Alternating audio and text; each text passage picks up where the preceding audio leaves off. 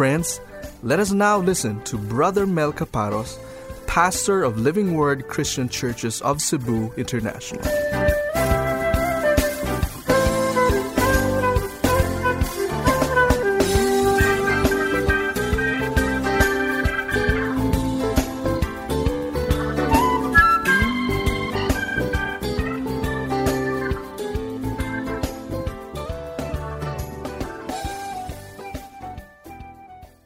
To go to God's Word at this time. We're actually coming to a close when it comes to our, our study of the book of James. So we're near the end. And so, can you please rise from your seats and let's take a look at James chapter 5, verses 16 to 18 at this time.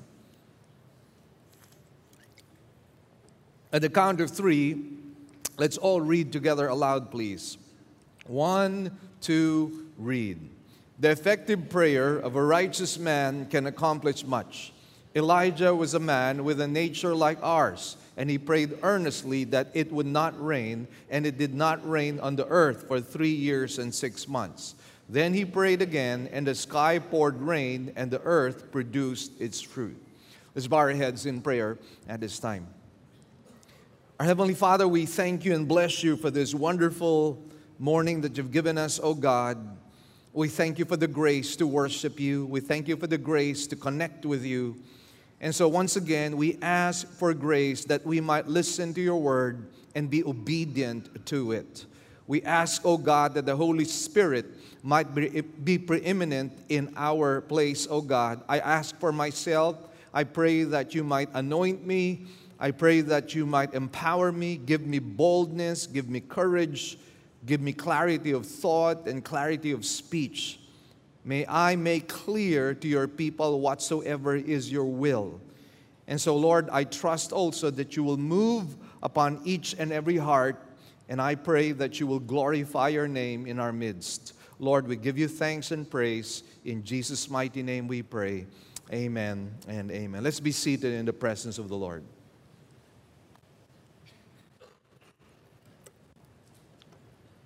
I've entitled this morning's sermon, The Prayers That Get Answered.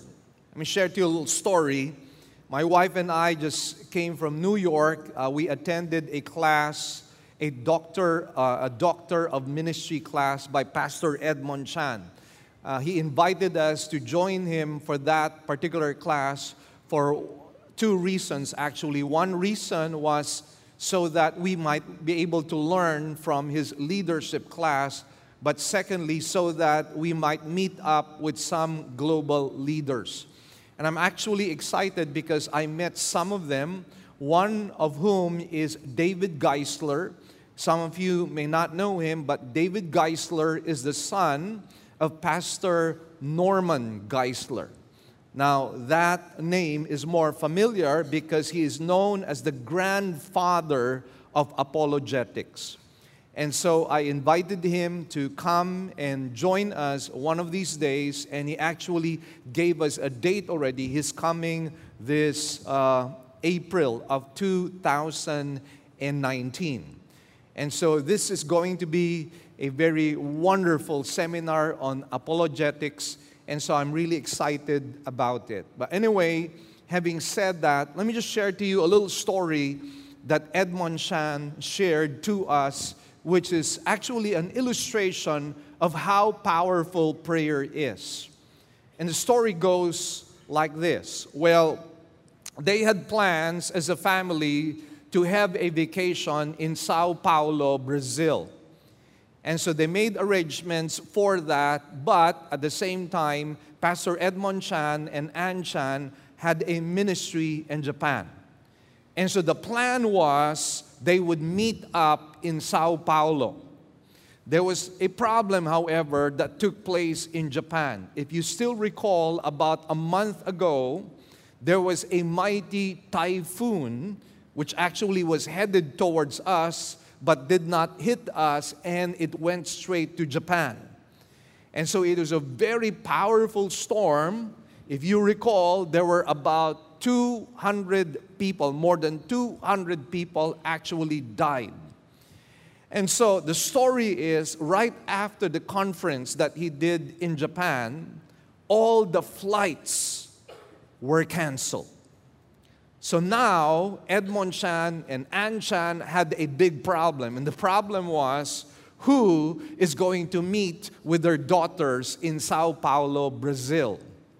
And he knew that was going to be a crisis moment for his daughters, most especially because they're very young. And so he told Anne, let's pray to God because this is going to be a very difficult situation for our daughters. And so they came before the Lord and they prayed. And as they prayed, uh, the Lord somehow spoke to Pastor Edmund Chan that God was going to make a way for them to go to Sao Paulo in spite of the fact that all the flights were canceled. And so what happens is Pastor Edmund Chan calls his friend to pick them up from the hotel and by faith to bring them to the airport. So here's what happens. So the friend now arrives in the hotel and he says to them, You know what? This is going to be useless because all the flights are canceled. No plane is going to fly out of Japan. And so Pastor Edmund Chan just bring us there and let's see what will happen. And so they went to the airport, and obviously, as they reached the airport, nobody was there. All right, nobody was there, except, of course, for people who were in the counters, those who were working the counters. And so they went to this counter of American Airlines, and so they said, We have got to leave. You know, this is an emergency situation. Nobody is going to meet our daughters in Sao Paulo. And so we're really desperate. Can you please do something about it? And the one behind the counter said, we are so sorry, sir, but you know, all the flights are canceled. Even our plane is not here in the airport, and all of the other planes are not here as well. Again, Edmund Chan pleaded and said, please do something about it. My daughters uh, will have great difficulty if we are not there with them. We have to meet them at the airport. And so, because of much persistence, the, uh, the one behind the counter said, You know what? I don't know what can be done, but let me just check out with another counter. And so, this person goes to the other counter and then uh, talks to this other person, and the other person says, You know what? We, we don't have any plane flying out. However, this other person said, We have a plane that is on standby, but it's not flying out. In the first place, there were only two passengers Pastor Edmund Chan and his wife Anne. Definitely, it should not fly out. Again, Pastor Edmund was in deep prayer. So finally, after much uh, conversation, and so finally, what happens is the other person behind the other counter tried to talk to the to the pilot, and so arrangements were made. And so finally, this other person speaks and says, "You know what? We're making this very, very special arrangement. This plane, which is on standby, will fly out for your sake. And, and the interesting thing, brothers and sisters, is they rode the plane. They were the only passengers in the plane. And it flew out of Japan, and they were able to see their daughters in Sao Paulo, Brazil. Now, let me ask you this question Was that a coincidence or not? it was definitely not a coincidence. There was God at work. And by the way, uh, Pastor Edmund was not being presumptuous because a lot of people are presumptuous when it comes to their prayers. But in this case, they were in prayer while at the hotel and they were asking God, Lord, what is your will for us?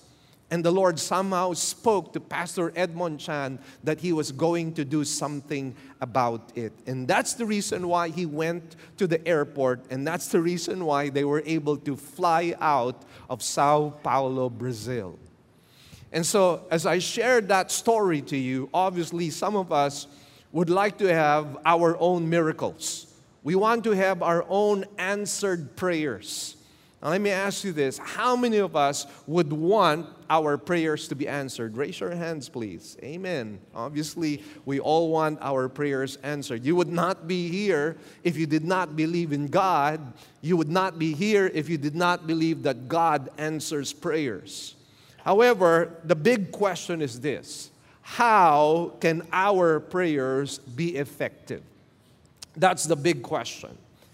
And this passage is going to somehow answer that particular question. And we have two points which I'd like to share to you this morning. So let's take a look at the first point right now. Let's talk about the powerful prayer of the righteous in verse 16. So that's going to be our first major point. Now, we go to the second major point, which is the example of a powerful prayer warrior. Now, you know who this powerful prayer warrior is.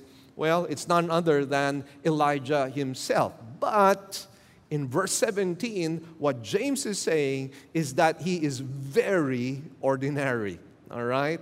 Because some of us are thinking, well, it's only an Edmund Chan that gets his prayers answered. It's only an Elijah that gets his prayers answered. Well, let's take a look at James, and he will tell us that he was just an ordinary person. But one of the things that we discover with him is his earnest prayers, as found in verses 17 to 18. And what were the results?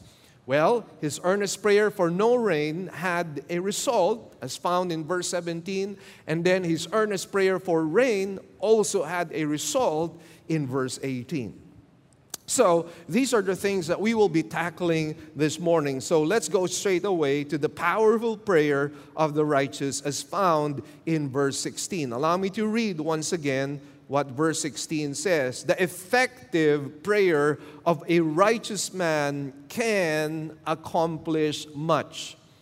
Now, I don't know if you noticed, but there are two words or two phrases here that are actually very similar. In fact, you could say that they are actually synonymous. And that would be the word effective and also the phrase accomplish much. They're basically saying the same thing.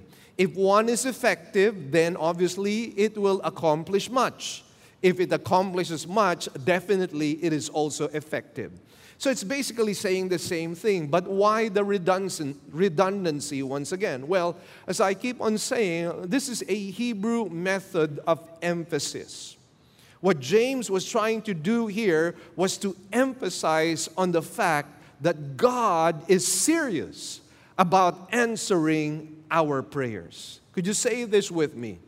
God is serious about answering our prayers. All right? So prayers will really be answered. But again, what kind of prayers and how can our prayers be effective? And the answer, of course, is supplied to us in the same passage. It says here, the effective prayer of a what? A righteous man can accomplish much. And so basically, what this is saying is prayer is effective and accomplishes much if there is righteousness. So, could you please say this with me? Prayer is effective and accomplishes much if there is righteousness. All right? And I think that's very important for us to know because we can shout all we like, we can cry all we like, we can even fast and pray for 10 days, for 15 days, even for 40 days, but don't expect that God will answer your prayers if you are not living an upright life. Don't expect God to answer your prayers if you are not living in righteousness. Now, we need to understand that we are blood bought sinners, and the reason why Christ bought us to himself is so that you and I might be conformed to the image of his Son, Jesus Christ, or that we might be conformed to his image. And so, friends, we need to be asking ourselves this question Are we becoming more and more like Jesus Christ? Are we growing in uprightness? Are we growing in righteousness? This is so important.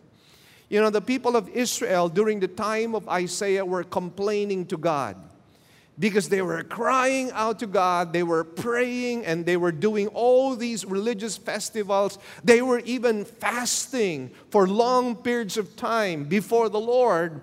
And they were wondering why was it that God was not answering their prayers? They were feeling great oppression. There was the threat of this very powerful country, Babylon, and it seemed like God was silent. Is it possible that sometimes we feel that God is silent? There's something that we're praying about, there's something that we're seeking from Him. And probably we've been praying for weeks, maybe even for months, and yet we do not see the answer coming our way.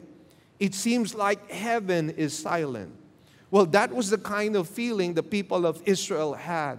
Heaven was silent, and they were wondering why. They were asking many questions why God was not answering. We find this in Isaiah 58, verse 3. Take a look at some of the questions and complaints they had before the Lord.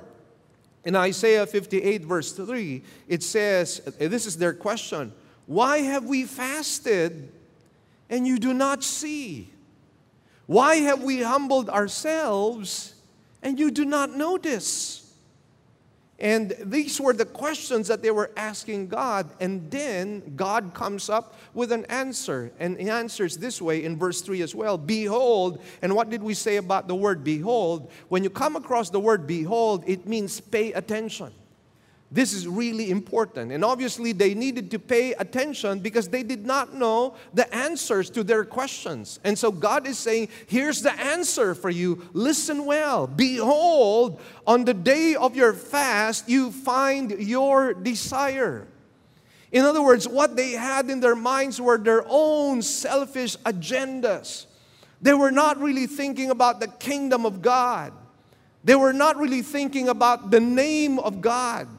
They were not really seeking for righteousness. All they had in their minds was their own selfish agenda. Their prayers were self centered, their prayers were selfish. And so, this is one of the reasons why God was saying, That's the reason why I'm not answering your prayers. And then he goes on and he says, And you drive hard all your workers. This is talking about oppression. Now, in modern day times, of course, we no longer have slaves. We no longer have people who are working under us as bond servants the way it was in the Old Testament. But is it possible that we are also oppressing some of our employees, for example? Now, that does not sit well with God in the same way that it did not sit well with God at that time because they were oppressing these people. Then notice it says here, Behold, again, you find the word behold. Behold, you fast for contention and strife, and to strike with a wicked fist.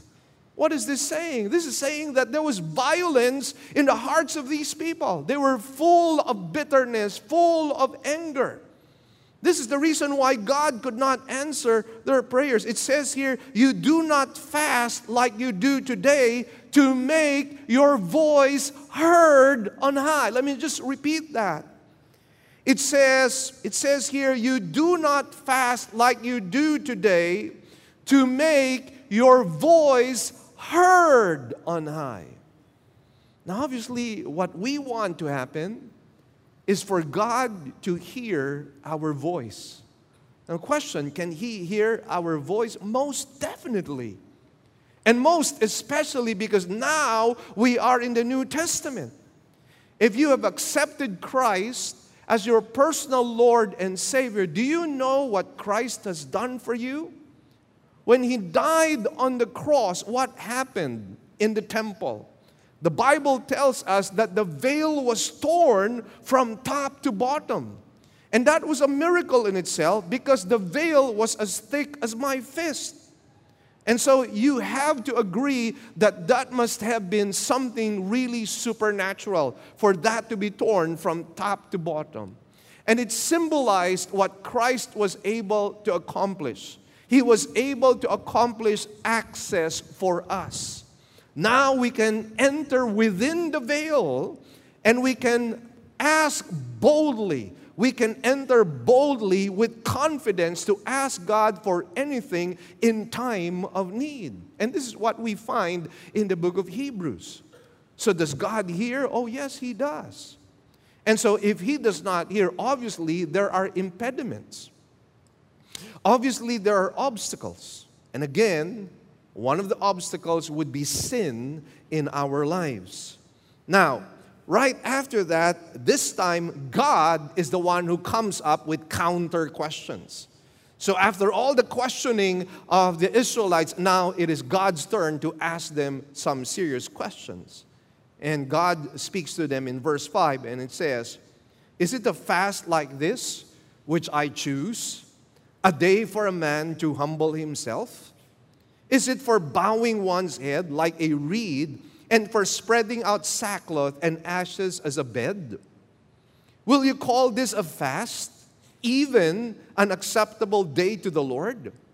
Is this not the fast which I choose? To loosen the bonds of wickedness, to undo the bands of the yoke, and to let the oppressed go free and break every yoke?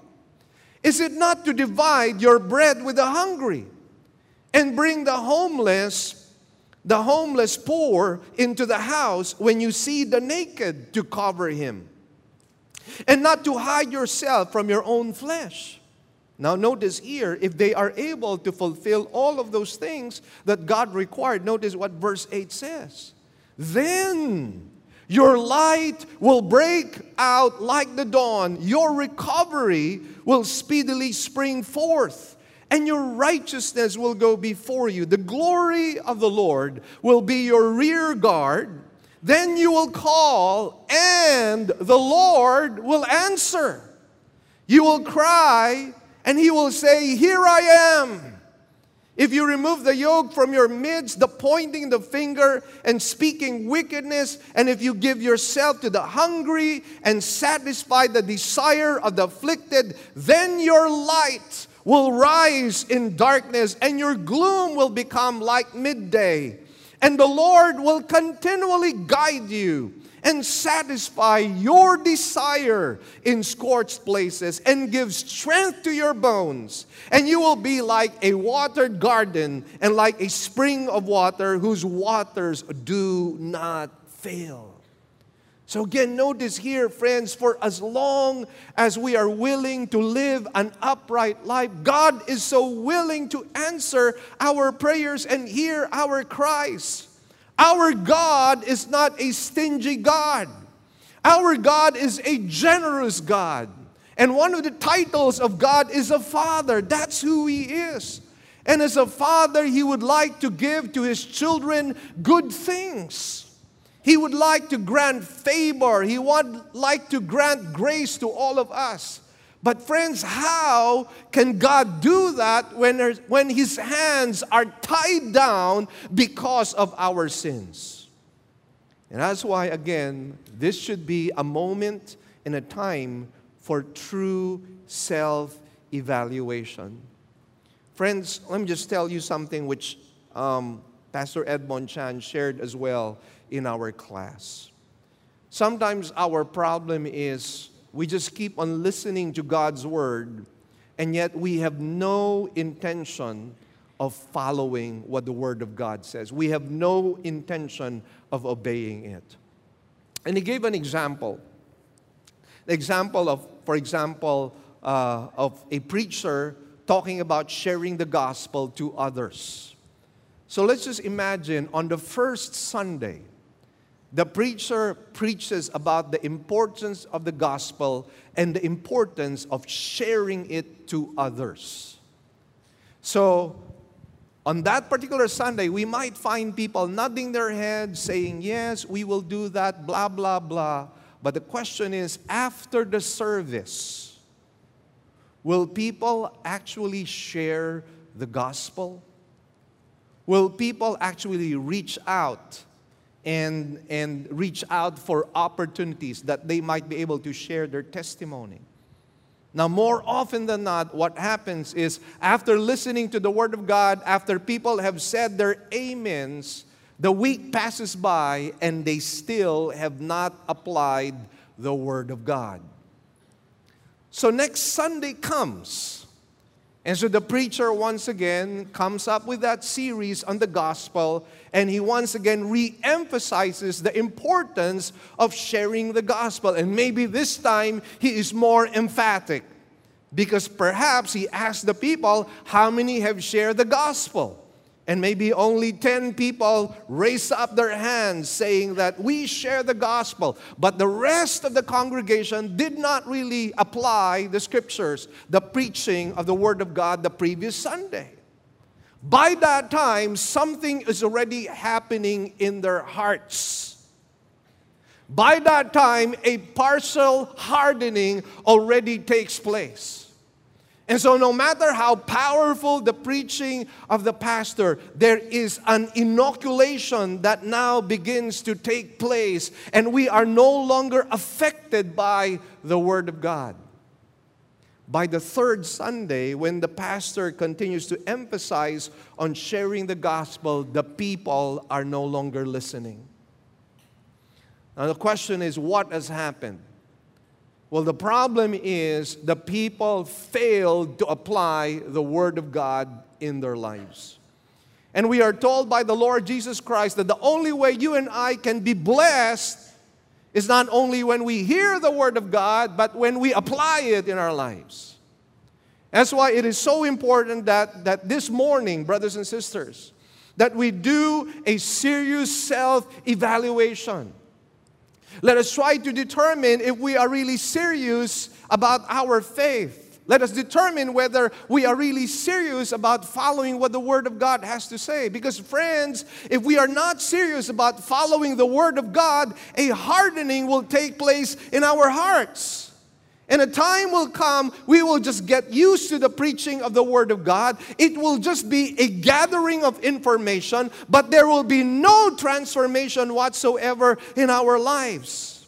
And that, in a certain sense, is an insult to God because God intended the Word of God not simply to be heard, God intended the Word of God to be applied in our lives. That is the only way wherein you and I can grow into spiritual maturity. That is the only way you and I can grow in uprightness. That is the only way you and I can walk in righteousness. And so, friends, let's be serious about our faith if we want God to answer our prayers, if we want God to hear whatever it is that we are petitioning before Him, therefore let us now come before Him and ask Him, Lord, is there anything wrong in my life that I need to set right? There were two things that I shared during our IPLC when it comes to confession. And one of them I've already shared it to you. One is we cannot make general confessions before the Lord. What we need to do is make specific confessions before God. Because general confessions don't work, brothers and sisters. Sometimes when we're about to lay our heads on the pillow, we pray a prayer something like this Lord, whatever it is that I did to you, whatever offended you, Lord, I'm just sorry about it. You know what? That doesn't work. The reason why it doesn't work is because if you go to the book of Revelation, chapter 2, when the Lord Jesus Christ was speaking to the Ephesian church, he said, Remember where you have fallen. We need to remember from where we have fallen. And from where we have fallen, that is the place where you and I need to confess. So, did you fail in the area of lust? Then confess it before God. Did you fail in the area of pride? Then confess it before the Lord. Did you fail in the area of relationships? Was there bitterness in your heart? Was there anger in your heart? Then confess it before the Lord. Don't make general confessions before Him.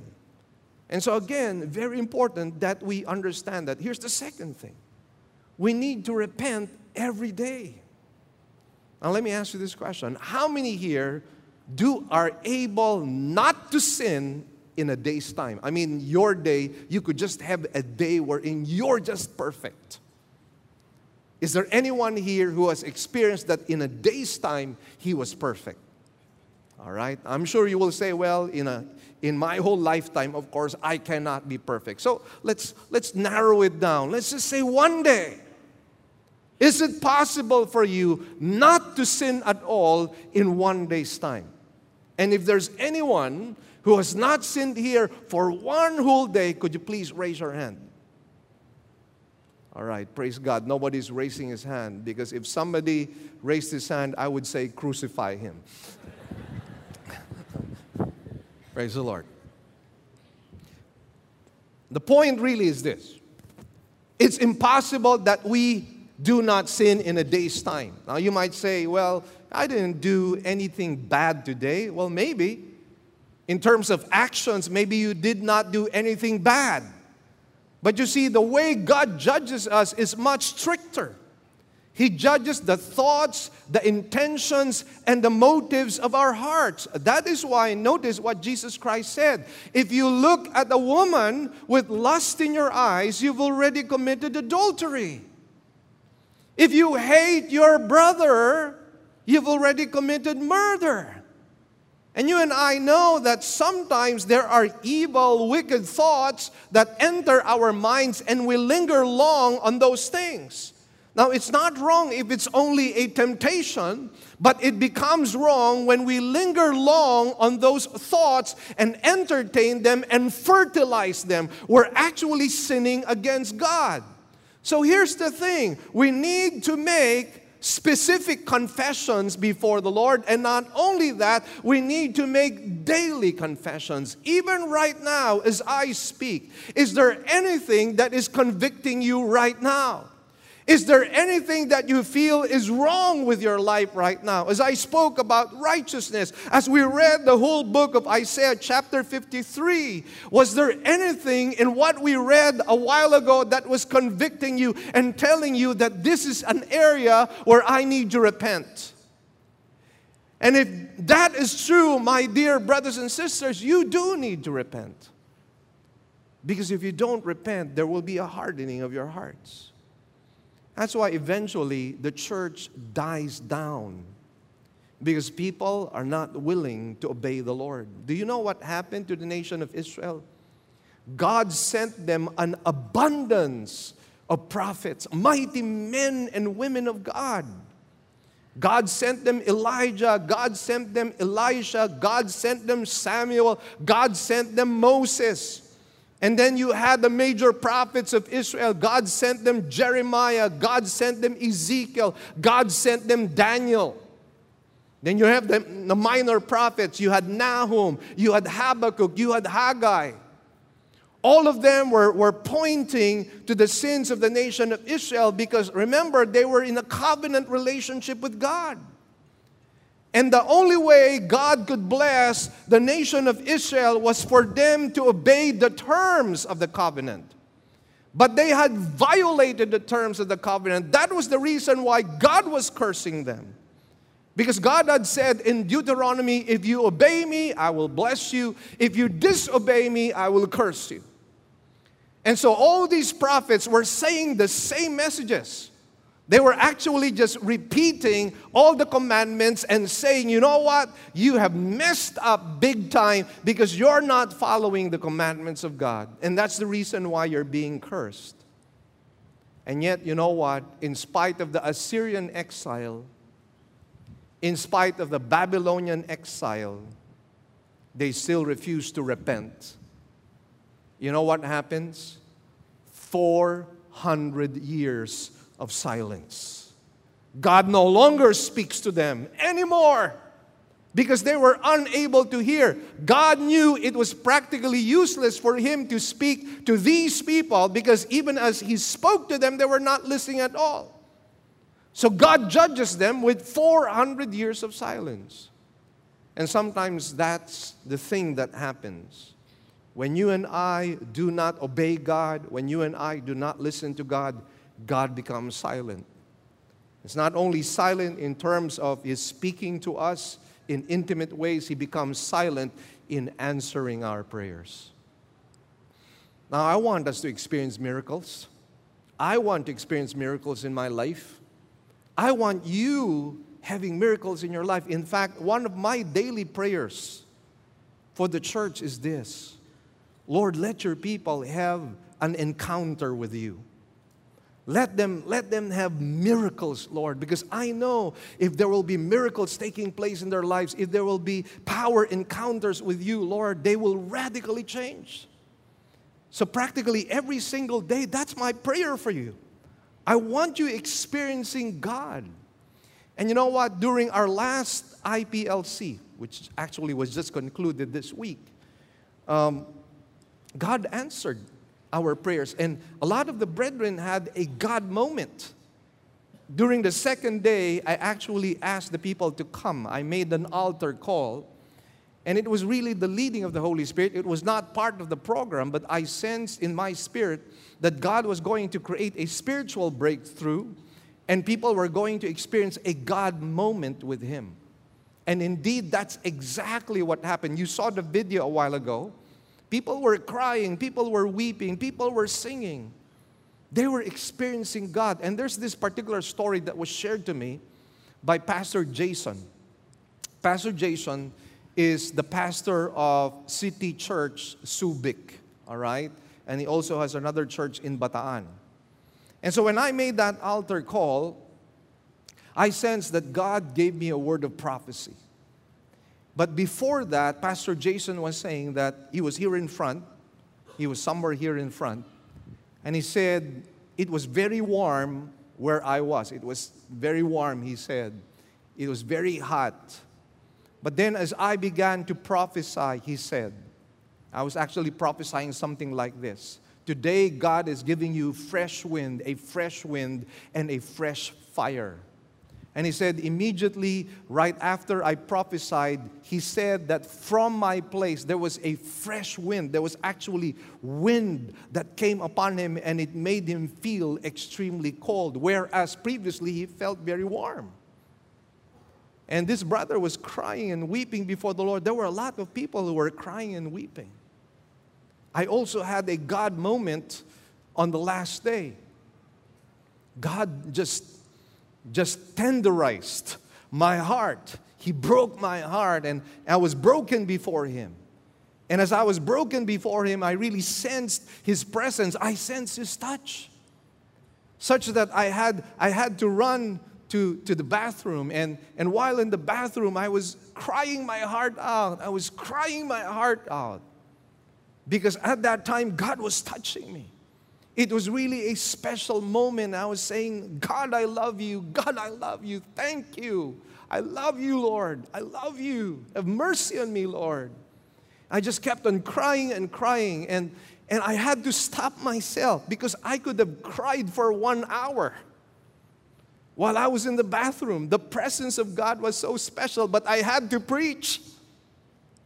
And so I had to, to cut, so to speak, that moment because I knew I, I still had to minister to the people and I just had to wipe my face, you know, wash it with water and come back again and minister to the people. But you see, that's the kind of God we serve. God is able to move beyond, above our imagination, beyond what we ask or even think of. And that's why I want you experiencing that. If there's something I want you to experience, it's, it's having those God moments, those special moments wherein you encounter God. It's those moments wherein you have a miracle. God still performs miracles today. It's not just an Edmund Chan that can experience a miracle, you can experience a miracle. And friends, there is a cost, there is a price to pay. And the price to pay is spirituality, the price to pay is righteousness, the price to pay is obedience. And if we're willing to pay that price, friends, you will not regret it. I guarantee you, God will show Himself special to you and He will surprise you with His answers.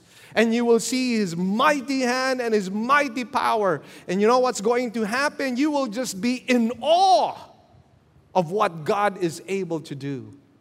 You will just be in awe that something which was extremely difficult and impossible to you was made possible by God. God is a prayer answering God, but then He requires righteousness on our part. Take a look at 1 Peter chapter 3 verse 7. Let me just segue to this passage as well.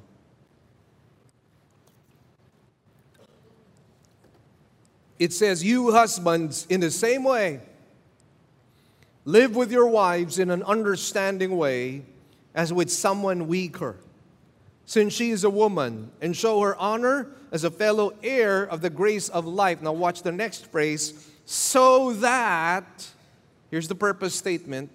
Every time you see that phrase, so that, it's a purpose statement. So that your prayers will not be what? Will not be hindered. Now, who wants his prayers hindered? No one.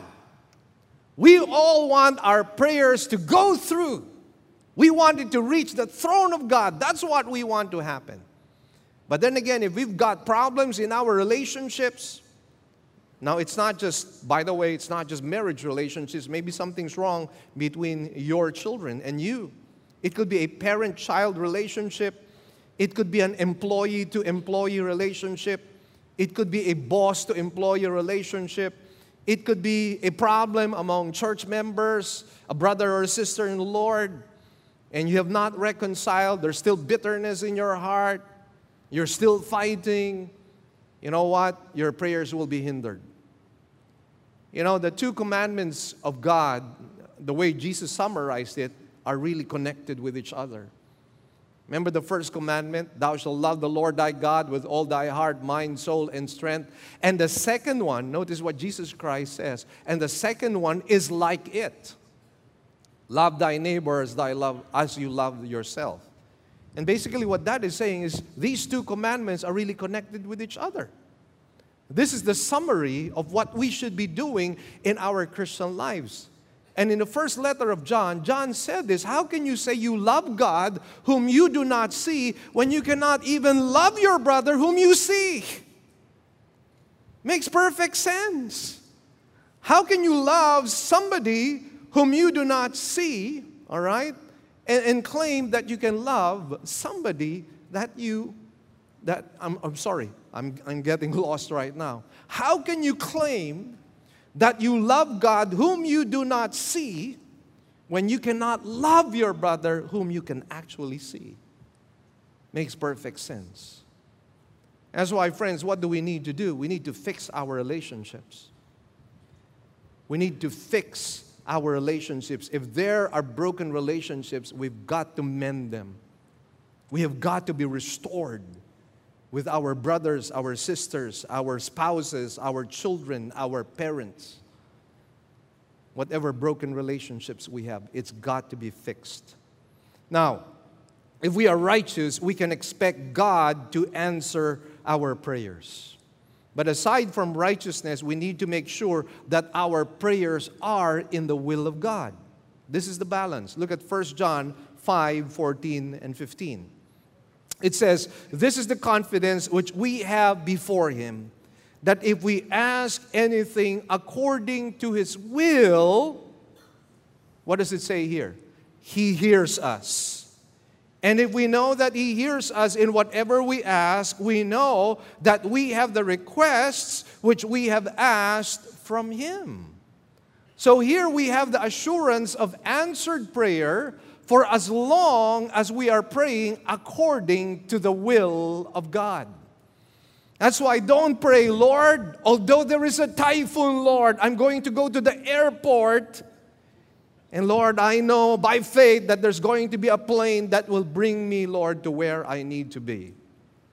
Now, you cannot be presumptuous. God spoke to Edmund Chan that it was going to happen. The question you need to ask yourself is God speaking to me in the same way? Amen? Are you listening? Does this make sense to you? Yes or no? Amen? It makes sense. And so, again, we need to determine what the will of God is. But the question is, how do we know the will of God? Well, we get to know the will of God by listening to Him. And here's another dimension of prayer we need to catch prayer is not supposed to be a monologue. It's supposed to be a dialogue with God. Part of prayer is listening to Him.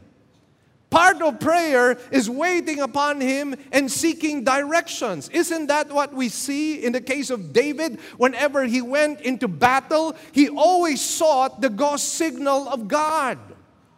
Why do you think uh, Joshua was fooled by the Gibeonites? Because he did not seek the counsel of God. All throughout the, the Old Testament, you will see phrases like, the word of the Lord came to so and so, to Jeremiah, to Ezekiel, to Daniel. God is a speaking God. Prayer is not supposed to be a monologue, it's supposed to be a dialogue. Well, let me ask you this question Do you spend time in prayer before God? Because how can we listen to God? How can we know the will of God if we're not seeking it at all? Or if we're not giving God much time? Some people say, Well, Pastor Mel, you don't know my life. I'm, I'm a very busy person. Well, everybody's busy actually. But let me ask you this question, and this was a question that was asked by the Lord to me. And the question that God asked me was this He told me, He asked me, which is more important to you, your sleep or your time with me? Which is more important to you, your sleep or your time with me? Now, obviously, when God asks you that kind of a question, what will you answer? If, I, if God was speaking to you right now, how would you answer? Which is more important to you, your sleep or your time with the Lord? Really?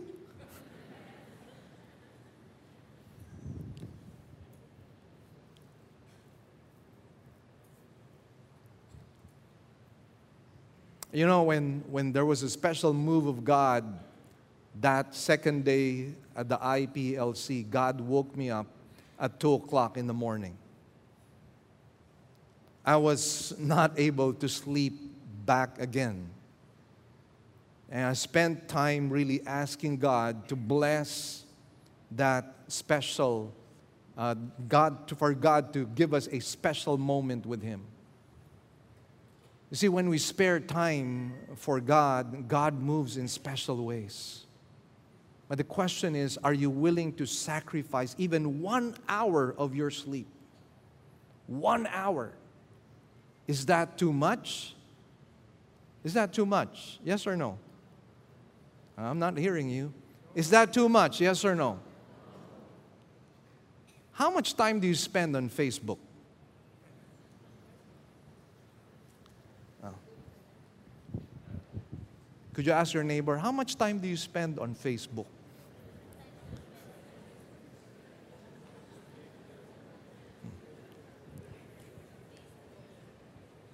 I tell you, you spend a lot of time on Facebook. And you're willing, you're willing to spend a lot of time on Facebook, but you're not willing to spend an hour for the Lord. And then you say, Pastor Mel, I'm so busy. Busy with what? Busy Facebooking. That's why we miss a lot. I mean, God the creator of the universe. Amen? Think about this God, the creator of the universe, the God who created everything that is beautiful that you and I see. The God who created the trees, the God who created the valleys, the God who created the mountains, the God who created the seas, the God who created the rivers, the God who created the solar system, the God who created the stars, the moon, and the sun, the God who has created everything wonderful and beautiful, all the colors that we see pink, blue, violet, purple, green all of these colors, all of these delights, our God was the one who created them for us. Don't you think God could do even greater things in your life if you only spend time with Him? Amen? We shortchange ourselves We don't have God moments any longer. We don't have powerful encounters with God anymore. We don't have answers to our prayers anymore because we don't make God our priority. And we just have to make him number one in our lives. Everything else should be a far second. And you know what? If you seek first God's kingdom and his righteousness, all these things shall be added unto you. Don't complicate the Christian life. It's not complicated. So, Let's take a look at the example of a powerful prayer warrior in verses 17 to 18. We were talking about Elijah. Look at Elijah. I mean, some of us think of him as a superstar uh, saint. But let's read verse 17.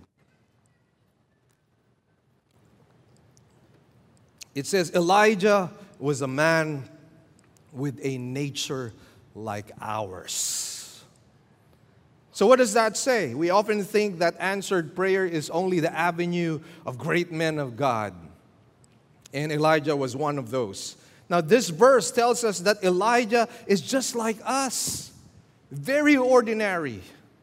We all have equal access to the throne of God. It's not just Edmund Chan, it's not just this pastor that has access to the throne of God. We all have equal access to the throne of God. In the same way that a small plane and a jumbo jet have the same access to an airport. It's the same. Let me share, to you one, one story relating to this. A man who frequently flew his own plane in and out of a busy airport was asked if he encountered any problems taking off and landing in his very small airplane. This was an airport that was actually dominated by large jets, even jumbo jets. And the response of this pilot was quite significant, for he said, My plane may be small, but I have the same rights, the same privileges, and the same access to that airport as anyone else, yes, even the jumbo jets. And so, friends, I don't care if you're a jumbo jet or a small plane, we can all land on the throne of God. Amen? We can all land on the throne of God. And Christ has done that for us. And it's the same with prayer. With the believers approach the throne of grace, no matter how we are, how small in comparison with others, or how low our station in life, we take a back seat to no one no one is given priority treatment. So there are a few things we need to see here in this passage. First of all, we must not think too highly of men like Elijah to the point that we place them on a pedestal. Their prayers do not get answered because there is something more divine about them. No. They are men with like nature as us. And what brings answered prayer is righteousness. But let me just add, there was something else with Elijah's prayer aside from righteousness. And we find it in verses 17 to 18 his earnest prayers. Let's take a look at his earnest prayer for no rain and its result in verse 17. And it says here, and he prayed earnestly that it would not rain. Now, we need to mention also the matter of earnestness and intensity that is mentioned here. The Greek literally means, with his praying, he prayed. That's the literal. I mean, if, if you did a literal translation, that is how it would be translated. With his praying, he prayed. Now, what is that talking about? That's talking about intensity. That's talking about earnestness of prayer. That's talking about sincerity. That's talking about, you know, working forcefully towards God's, you know, God's throne. And sometimes our problem is the prayers that we pray to God are very cold prayers. Uh, let me just share to you what Thomas Brooks said about some of the prayers that we pray. he said, listen well, cold prayers are as arrows without heads, as swords without edges, as birds without wings. They pierce not, they cut not, they fly not up to heaven. Cold prayers always freeze before they reach heaven. And if you want to become more effective in your praying, you need to heed the words of Bishop Hall. And this is what he said It is not the arithmetic of our prayers, how many they are, nor the rhetoric of our prayers, how eloquent they be, nor the geometry of our prayers, how long they be, nor the music of our prayers, how sweet our voice may be, nor the method of our prayers, how orderly they may be, nor even the theology of our prayers, how good the doctrine may be. Which God, what God cares for is the fervency of spirit that availeth much. So here's my question for you. When you pray before God, do you pray with earnestness? Is there a passion inside of you? Or are you just mouthing or babbling words? If you want your prayers to be answered, there needs to be earnestness. Because here it says, and he prayed earnestly that it would not rain. And what was the result? It did not rain on the earth for three years and six months. Do you know that in Israel there are two rainy seasons? In the case of the Philippines, it seems like right now, all year round, is rainy season. I mean, right now in Manila, and we, we've got to pray for our brothers. I mean, it's, it's flooded all over Metro Manila. They're evacuating some of our brothers and sisters there. But you know what? In, in Israel, you have two rainy seasons. It's called the early rain and the latter rain. So think about this. We're talking about how many times wherein they did not experience rain. You're talking about two, four, six, seven, seven times or seven seasons wherein they did not have rain at all. Last time around, we went to Israel. You know what was happening to the Dead Sea? The Dead Sea was already losing water because they were already experiencing a kind of drought. And I would assume that during that time, you're talking about three and a half years of, of no rain, the Dead Sea might have been drying up as well. The River Jordan may, may have been drying up as well. And so water was, was scarce. And, and why was Elijah praying this? He was praying this because he wanted the people of Israel to repent. This was, this was his way of bringing the people into repentance. And God heard his cries. So notice how effective this prayer is. Even interfering with nature is a possibility. Remember the time when, when Joshua was in battle and he felt the day was short? And he prayed to the Lord, Lord, let the sun stand still. And you know what? This is something that science cannot completely explain away. The sun actually stood still, and, and, and Joshua had a very long, long day to win that battle against their opponents. Friends, God can interfere with nature. Why? Because He created nature after all. Nothing is impossible with Him. So notice how powerful prayer can be. Now notice his earnest prayer for rain and its result in verse 18. It says in verse 18, Then he prayed again, and the sky poured rain, and the earth produced its fruit. After three and a half years, now he prays, and God brings rain. But I'd like to bring you back to the story when this happened. Take a look at 1 Kings chapter 18, verse 41. It says here, Now Elijah said to Ahab, Go up, eat and drink, for there is the sound of the roar of a heavy shower. Now, those were bold statements. You know why? Because as I mentioned to you, there was no rain for three and a half years. And there were no dark clouds, by the way, at that time. No dark clouds. But he was very bold. He had the faith that God was going to answer his prayers. And why was he bold? Because he was living uprightly. Why was he bold? Because he was, he was praying earnestly. So here's what happens. So Ahab went up to eat and drink, but Elijah went up to the top of Carmel and he crouched down on the earth and put his face between his knees. Try to picture that. He put his face between his knees. All right? Now, I'm not saying that for you to do earnest prayers, you need to put your, your face be, between your knees. Most especially if you've got back pains, don't do that. You might not be able to get up. All right? But this was really a manifestation, an expression, you might call it, of his earnestness. He was crying out to God. And so what happens?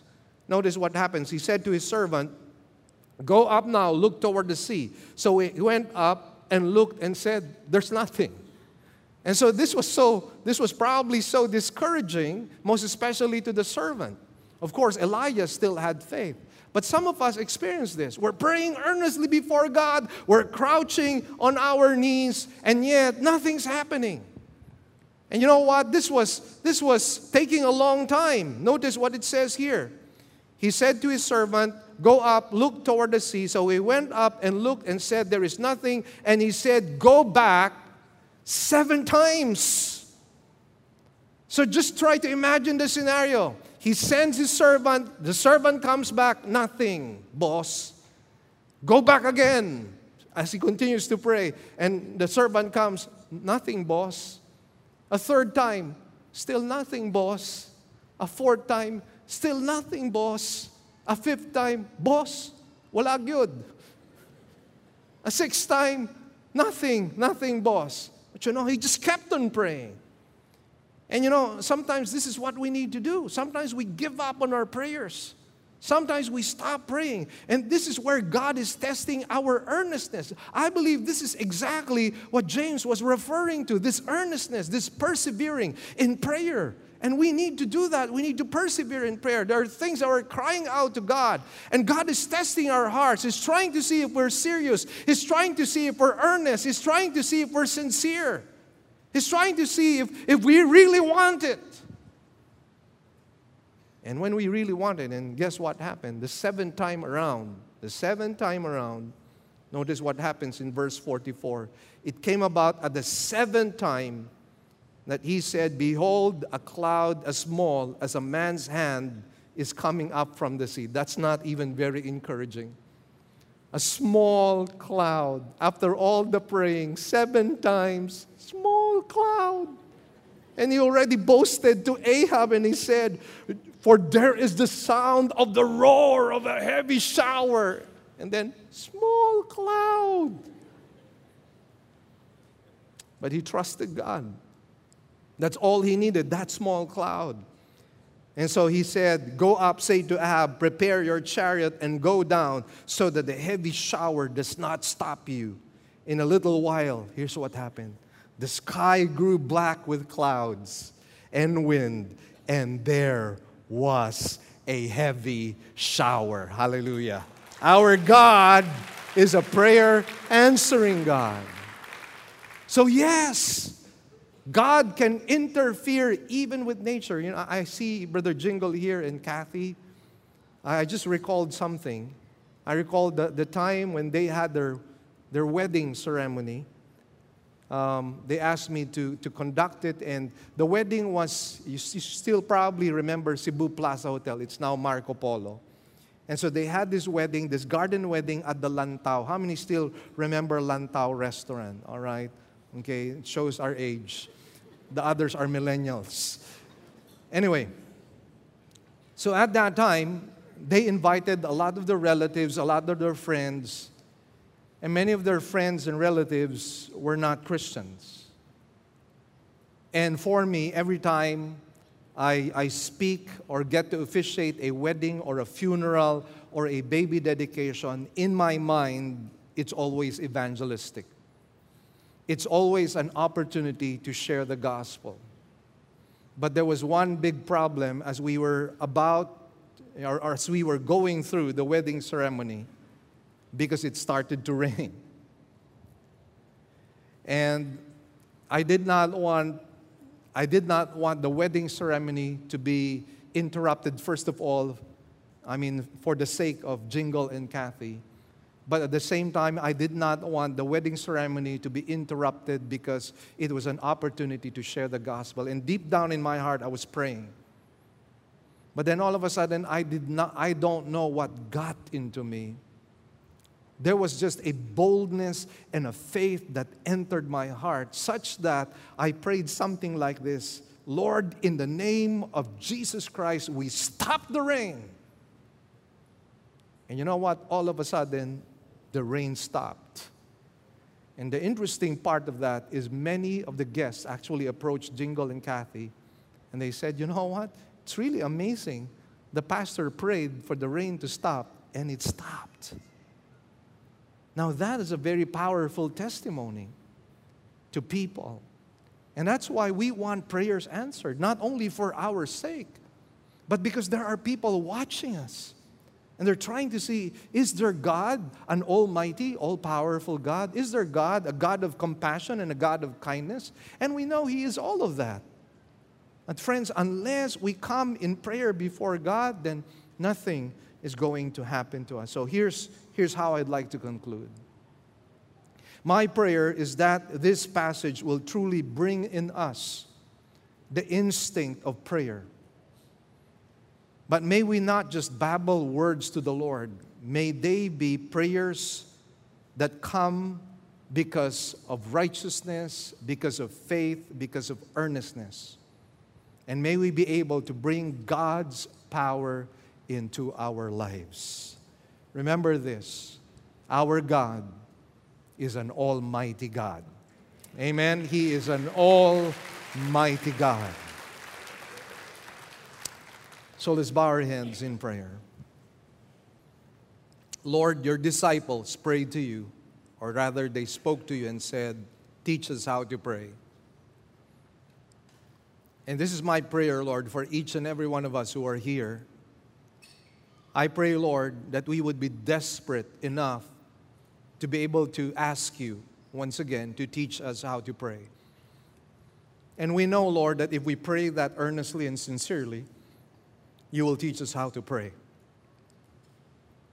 Lord, teach us to make a sacrifice as well.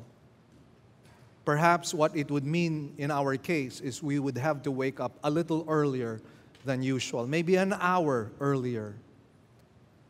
And Lord, I pray that for those of us who will be obedient to this task of prayer, you will reward them with your presence and you will reward them with answered prayers. And for those who are still vacillating at this time, I pray that you will strengthen their conviction and strengthen their resolve to take the matter of prayer seriously. I pray, Lord, your grace will be upon all of us because we're all needy people. I'm a needy person as well, oh God. And so I pray, Father, that you might minister to us in a very special way. Oh Lord, we pray, Lord, that we will be like Elijah, who, although he was of like nature as ours, prayed very powerful and very effective prayers. And this is what we know, Lord God. Nothing is impossible with you. Nothing is difficult with you.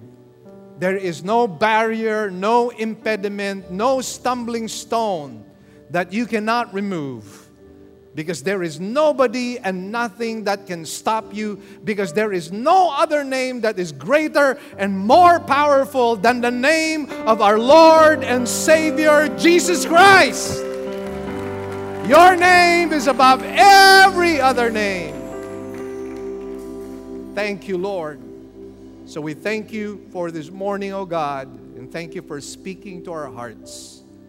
And Lord, whatever has been achieved today, we give you back the glory, the praise, and thanks, even as we thank you, Lord, for the opportunity to give our tithes, our grace gifts, and our offerings.